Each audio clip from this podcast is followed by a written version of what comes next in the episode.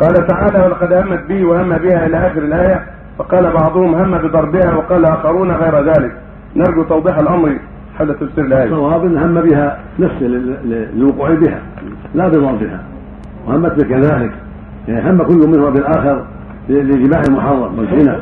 ولكن الله حفظه وعصمه لأنه من عباد الله المخلصين. والحمد لله عليه الصلاة والسلام. والهم بالسيئة لا يؤاخذ عليه العبد. إنما يؤاخذ بفعلها. ثبت عن رسول الله عليه الصلاة والسلام إنه قال إذا هم الرجل بالحسنة فلم يفعلها كتبها الله له حسنة. وإذا هم بالسيئة فتركها من جراء الله كانت له حسنة. إذا هم بالسيئة ثم تركها من خوف الله كتب الله له بحسنة. فيوصل من هذا الباب هم ثم تركها من أجل الله وكتب الله له بها أجرا سبحانه وتعالى.